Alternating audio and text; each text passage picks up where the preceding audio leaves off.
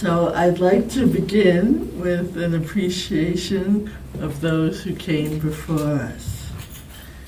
We dedicate our time together this morning to all who are suffering. May we remember that our suffering and our well being are shared. We acknowledge the Dakota and Ashina, Anishinaabe, excuse me, peoples who are, whose traditional, ancestral, and contemporary lands, clouds, and water is an inv- uninvited guest. For those of us who are not indigenous to these lands, May we commit to curiosity and engagement with the lives, justice movements, and sovereignty of the native nations of this territory and beyond. We offer deep gratitude to our Indian, Chinese, and Japanese spiritual ancestors and contemporaries for all they have given us and for the chance to be here today. May we practice cultural humility. We recognize the black community and the destruction of the historic Rondo neighborhood by the building of 35, of 94 in which, Highway 94 in which we practice. May we stand side by side in community care. We are all connected. May we work together for the liberation of all beings.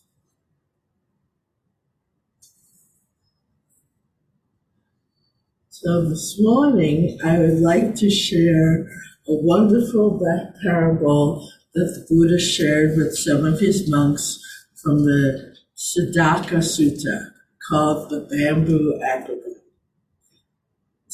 Someone had approached me a while ago who had been triggered by something someone expressed in a Dharma talk. This person spent months wanting to have the speaker acknowledge the correctness of their point of view. When the speaker wasn't acquiescing, it continued to bump up against this disagreement. For me, finally, this parable came up, which has helped, been helpful for this person and myself. The Buddha, oh, the Buddha addressed the monks. Once upon a time, monks, a bamboo acrobat setting himself upon his bamboo pole addressed his assistant Medakathalika.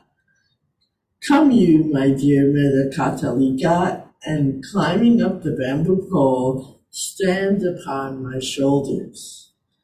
Okay, master, the assistant Medakathalika replied to the bamboo acrobat.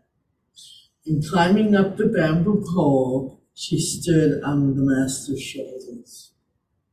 So then, the bamboo acrobat said to his assistant Medakathalika, You look after me, my dear Medakathalika, and I'll look after you. Thus, with us looking after one another, guarding one another, we'll show off our craft, receive some payment, and safely climb down the bamboo pole. this being said, the assistant said this to the bamboo acrobat. That will not do at all, master. You look after yourself, master, and I'll look after myself. Thus, with each of us looking after ourselves, guarding ourselves, we'll show off our craft, receive some payment, and safely climb down from the bamboo pole. That's the right way to do it. The Buddha said. Just as the assistant Medakathalika said to her master, I will look after myself, so should you monks practice the establishment of mindfulness. You should also practice the establishment of mindfulness by saying, I will look after others.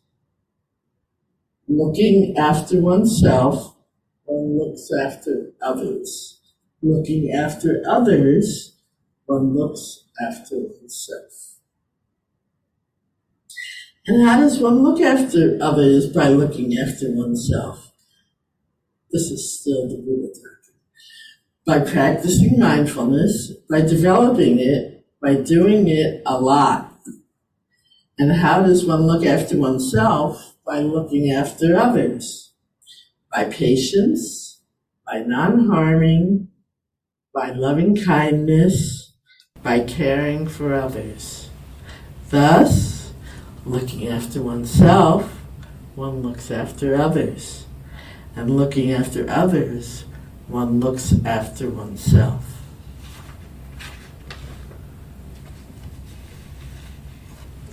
It's one of my favorite, one of my favorite parables from the Buddha.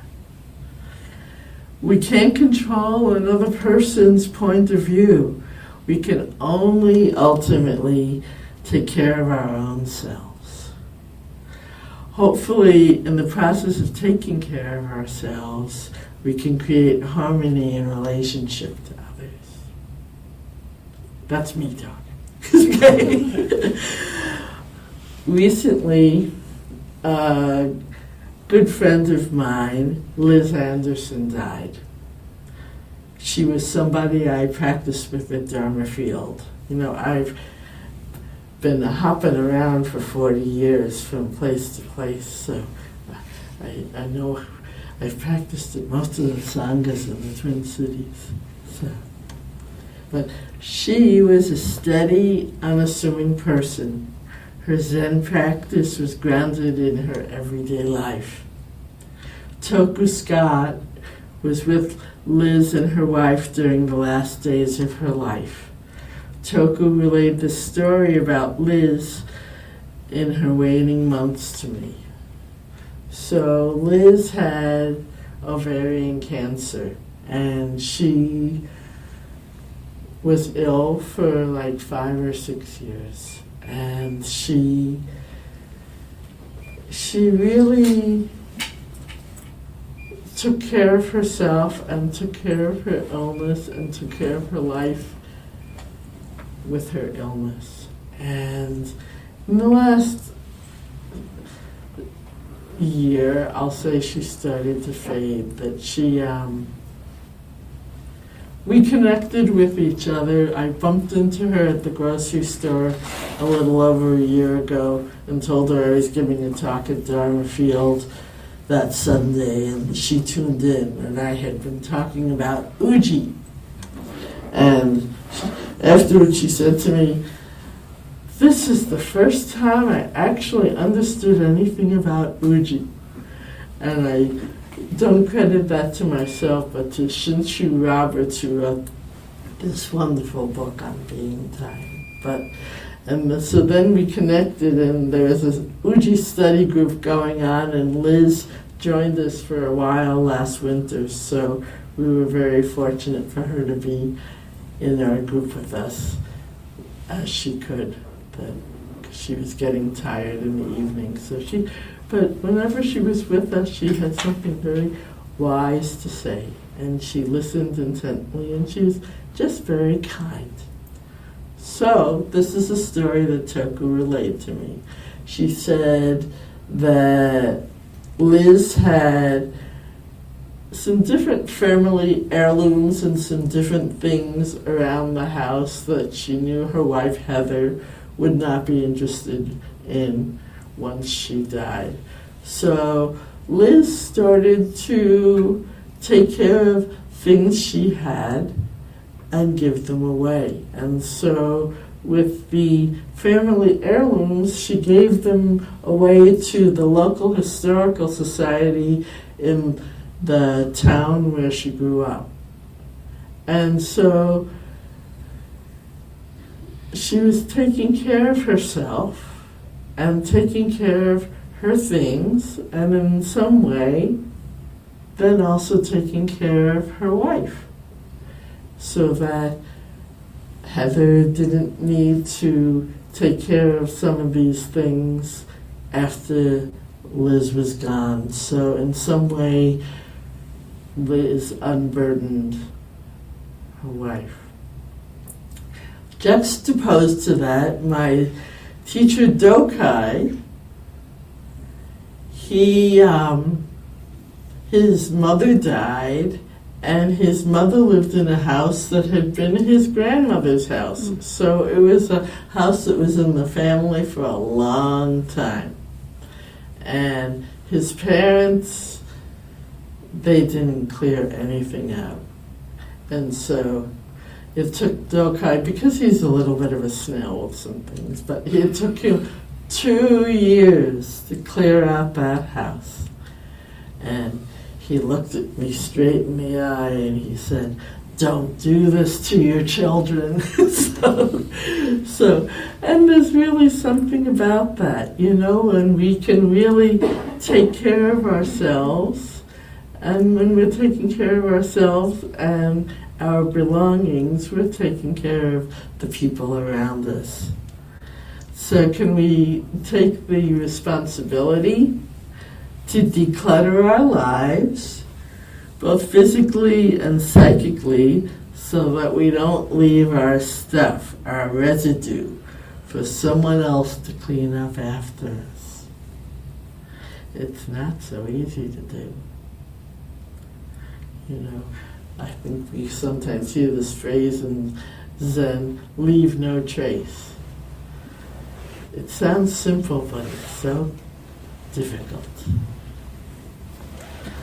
I can't personally say I'm anywhere near that yet, but I have it in mind. I'm inspired to move in that direction by both Medakathalika and Liz. At the same time, can we help and support each other? When someone asks for help, can we show up? Can we be present? A number of years ago, when Reb was leading a session here, I, which was probably, must have been at least 13 or 14 years ago, this particular session. And I went in to talk to him, and at that time, my teenage daughter was involved with somebody who was had his own difficulties and wasn't very balanced or upright. And yet my daughter was involved with this person and I didn't know what to do. And I knew that Reb has a daughter who he had similar difficulties with. So I went in there to talk to him. He said, Well, you know, I usually don't talk about my personal life, but I'll talk. But he really didn't talk to me about his daughter's situation. But he, I said to him, it's so hard to be on the sidelines watching the the difficult things that my daughter is doing and her behavior. And he looked at me and he said, you're never on the sidelines. You need to be in the center of things, standing right next to her. Not to be a helicopter parent, but to just stand there quietly and be there, and she knows you're there when she needs you. And it's almost like Jizo standing in the hell realm with, with, with their hands out for anybody who would like assistance in getting out of hell. And it's that same type of thing. And so when we can be balanced and and calm and present, other people can benefit from So I'm in a cohort of priests in training, those on the path to ordination, and their teachers. We are studying passages from this book called The Hidden Lamp, which is stories from 25 centuries of awakened women. And I'd like to share a couple of passages from this book which illustrate this balance between our particular selves and those around us. So the first one, and so in this book, uh, quite a few current Zen, female Zen teachers have contributed chapters to this book and made commentaries on different teachings from women ancestors. So this one is the woman who wrote this is Kokyo Porter Alexander. And she was speaking about you, why you uses her full strength. But I'm just going to read this little snippet from her commentary. And she got it from Zen Mind Beginner's Mind. The blue mountain is the mother of the white cloud. The white cloud is the daughter of the blue mountain. All day long they depend upon each other without being dependent on each other. The white cloud is always the white cloud. The blue mountain is always the blue mountain. Completely independent, completely dependent.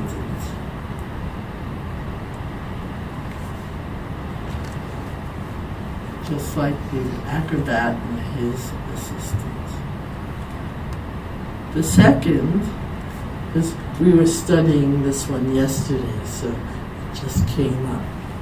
And it's by this chapter is by Ama, Amala Wrightson. And this is her reflection on the flower hall of on the flower hall on Buddha's birthday. Each of us is, is the only one who can dispel suffering. No one else can do it for us. In the Dhammapada, the Buddha says, We are our own protection.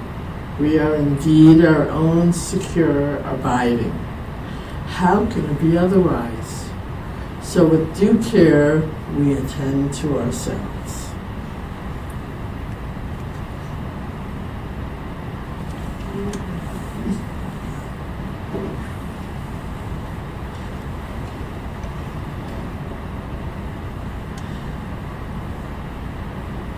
So, the intimacy that's created by balancing oneself in relationship to another being or condition is extraordinary.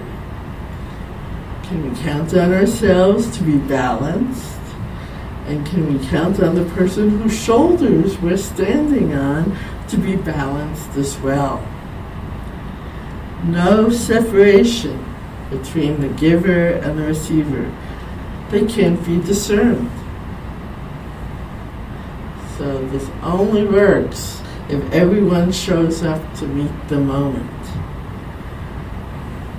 When we do this, we can collect our payment and go home with a sense of well being. That's what I got. So please, if you have comments or questions or your own stories. Hello, Zoom people. I should. Oh, hello, Zoom. I think oh, you're over there for me, and here's the camera.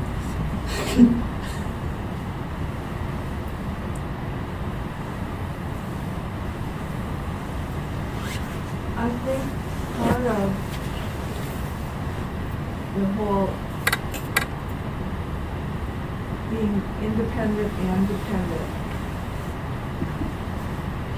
And you know, you gave the example of your friend who was able to make decisions about giving away her stuff to the historical group. I know somebody who was in a similar situation with cancer and could not do that. Um, So I think part of this too is accepting that even though we may want somebody to be independent and take care of their items, Sometimes they simply can't for all number of reasons. And so that's part of our practice also, is accepting what can't be done by someone. So, Yes. Yeah. Yes. Yes. That's true. And, and just to clarify, nobody asked you to do it. She just did it, you know. Mhm. But that was. Yeah. And, you know, so I can say my mother died before my father did. And he died about six years after my mother. And if I have three sisters, and if any of us wanted anything that was my mother's, it was fine for us to take it. But he could not bear getting rid of anything of hers. And so after he died, I mean, the dresser that was hers still had her underwear in it, you know? And so so we just took care of everything and that he missed her so and we understood that and you know and that is the story sometimes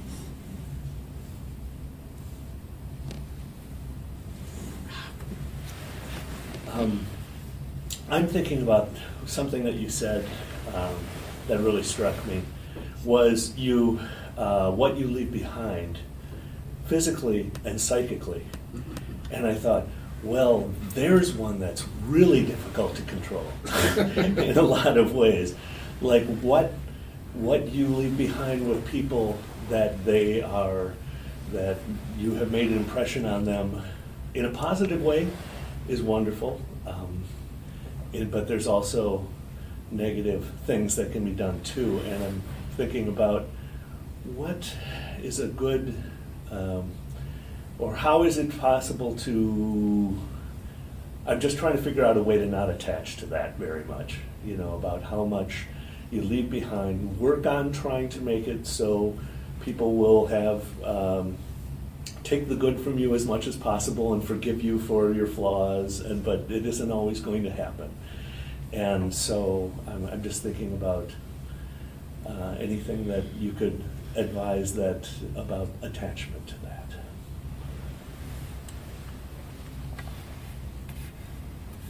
What came up for me well first is like from what this is saying in terms of balancing on each person balancing on another person's shoulders has to take care of their own balance. And so, in some way, we can just try to live as uprightly as we can. And if somebody else is having a difficulty, that they need to deal with that. And like at the beginning, I was saying that there was a person who was having difficulty with something somebody else said. And after a point, that person needed to let go of controlling and trying to change the other person, the speaker's mind. That that person just needed to take care of their own thing. And I've had that where I was very upset with somebody for like 20 years until I finally let go. And um, was, you know, that I had slowly let go, but the last little bit of residue was like, okay, it's done, you know? But I, the story that came up for me was about Angulimala. And this is in the Old Path White Clouds book.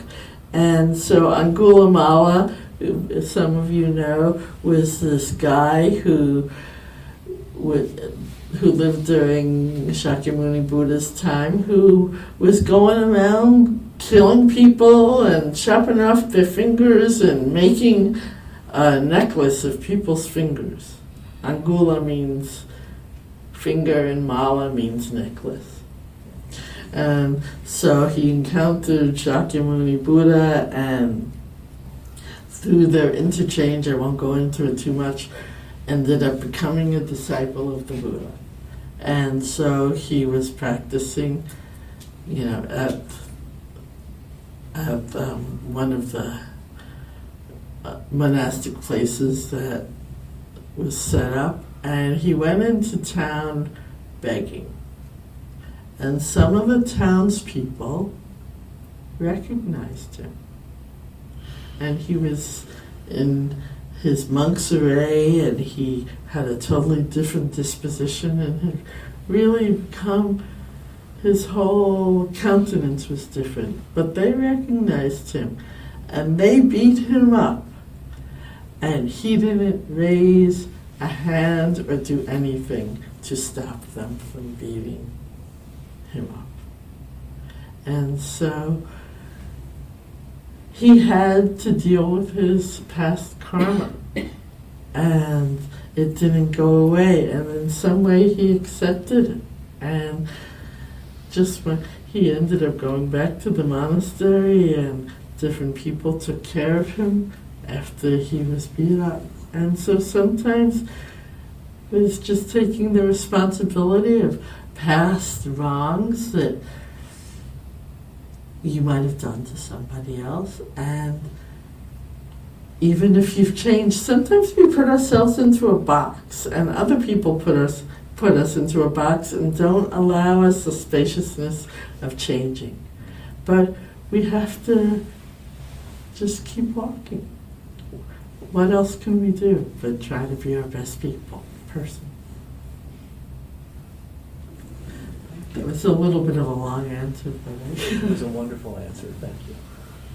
I have a, Yes. if there's time. Yes. I appreciate your talk.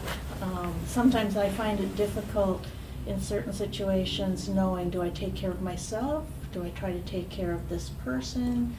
Um, But with the example of uh, somebody uh, dying and leaving their things behind, my sister died in uh, 2014, and she was very busy taking care of herself and her life while she was going through this process, so, so she couldn't get rid of a lot of stuff in her house. And so um, when she died, I was I had to take care of it, and I only had so much time.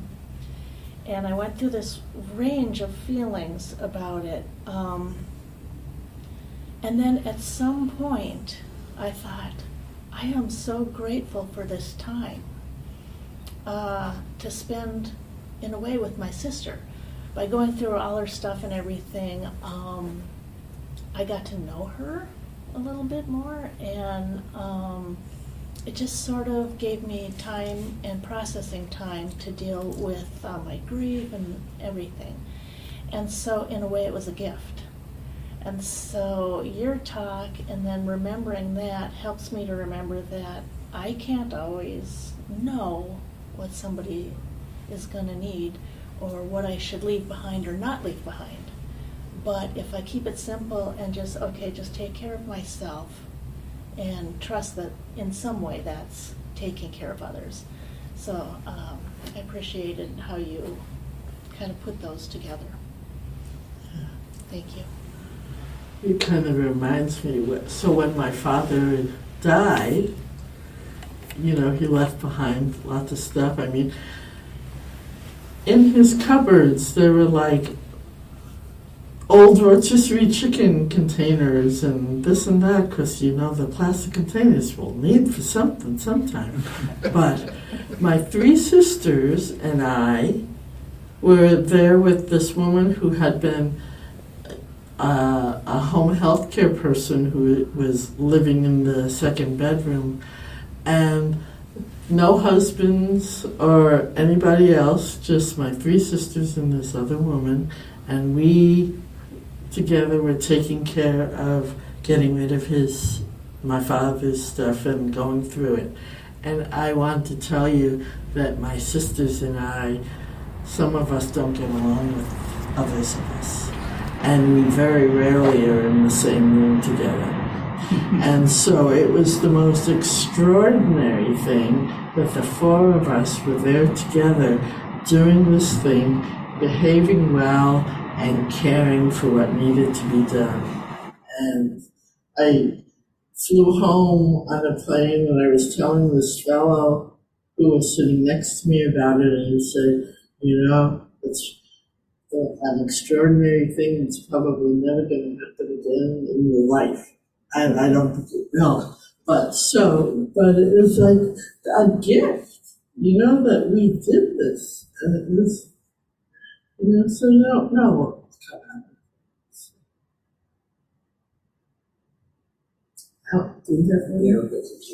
Okay. Anybody on Zoom wants to? Please.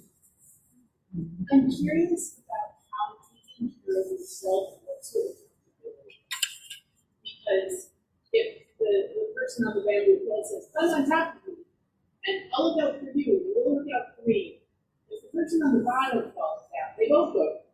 Right. So, um, how does, how does taking care of yourself and work with accountability?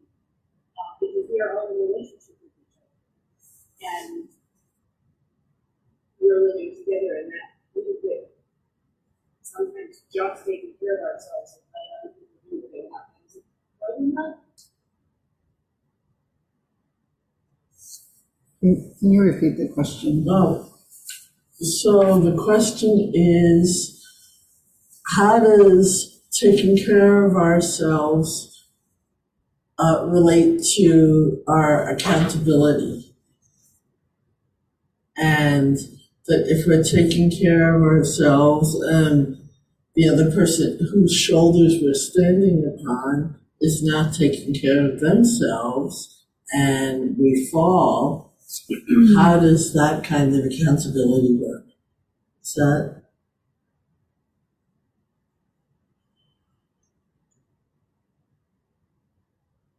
well?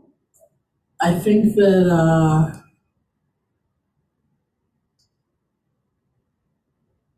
there's some you can never completely know that the other person is going to be balanced and take care of themselves. There is some trust there that, that in taking care, if the acrobat is taking care of himself and keep and being mindful of his own balance, then his assistant can take care of themselves and and and make sure that they don't fall on the head of the person whose shoulders they're standing on. And so there's this intimacy there, and it doesn't always work.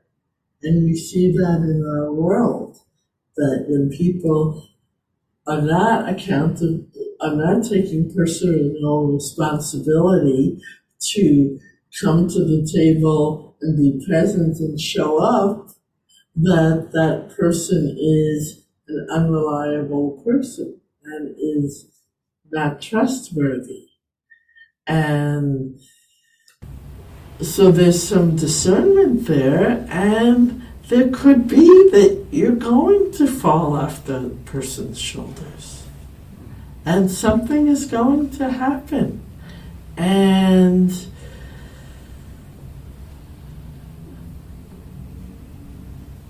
and I, I, I don't know completely what to say about the accountability of the other person. Perhaps there'll be consequences for the person who ha- has been unreliable. And perhaps not. But then it's almost like taking the step off the 100 foot high pole that there's some faith involved in the relationship and the intimacy of the relationship and the trust. And there's times when it won't work. And then somehow when you fall, perhaps you'll get up and perhaps you won't. And that's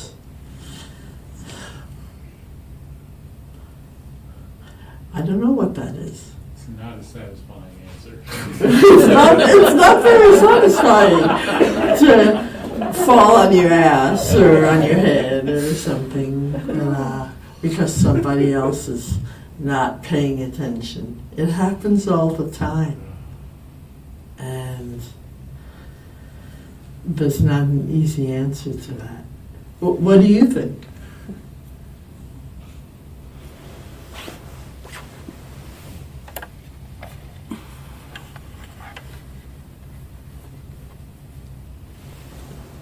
This is why it was a question. She said, um, This is why it's a question. Well, we live in community with each other and we affect each other, and so simply to walk away and possibly, I mean, we talk about this so much, what are we doing when we harm each other? And mm-hmm. like the idea of making amends or asking for amends or, or how we live with things, like at the same time, we are responsible with, for ourselves. At the same time, we are responsible for the things that happen around us that we're not separate from them. So we get to keep, there must be some way that we get to keep working to make things better because we're not just isolated and it's not enough to just walk away and, oh, well, I'll take care of myself. Hmm. Like that, there's a place where that can get a little bit isolated, I think.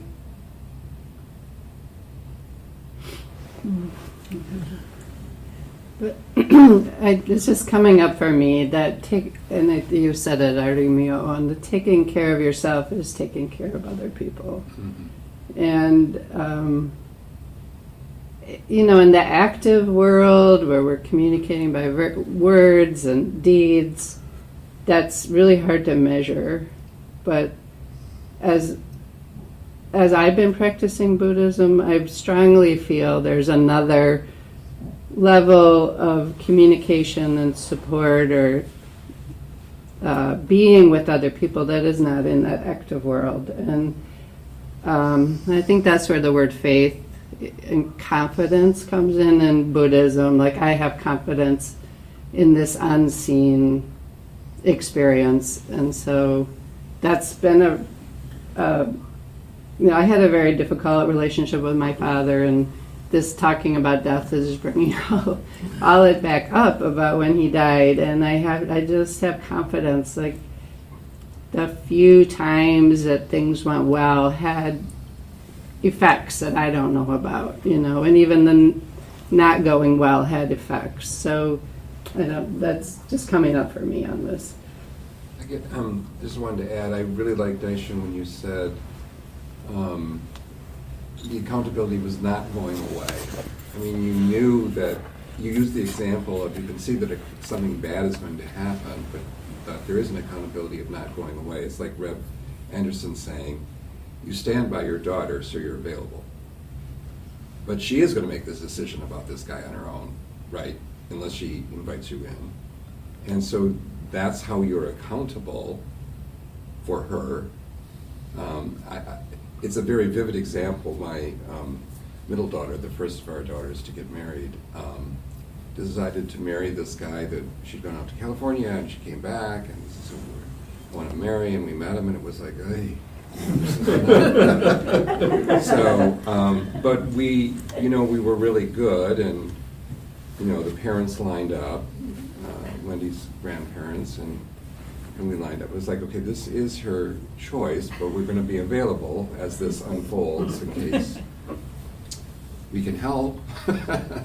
and she decided to get married, and in a year, she decided that was a mistake, and we were there. I mean, we've been there all along. And I, there was, she said, she just knew when she decided she was going to have to leave him. She didn't have any of the issues that had the prior generation had, where there was no divorce, it wasn't allowed, that was a positive evil.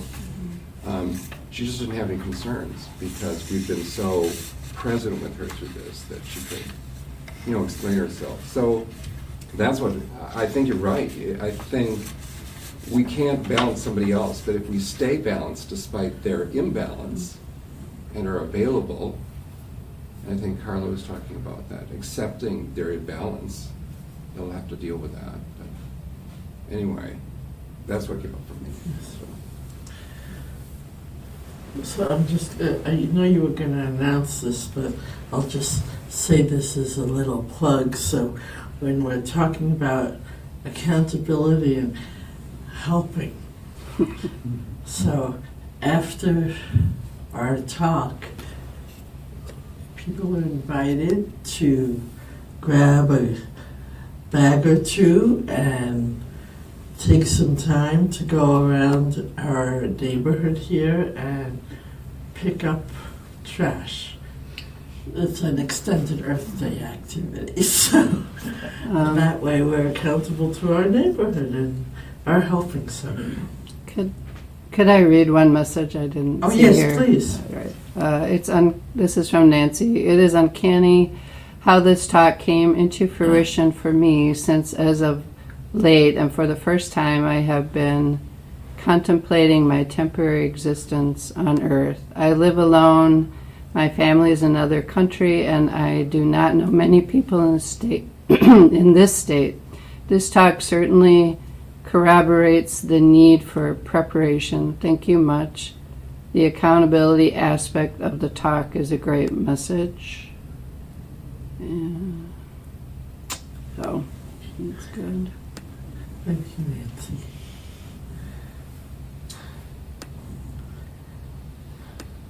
Okay, that's, that's time. Okay.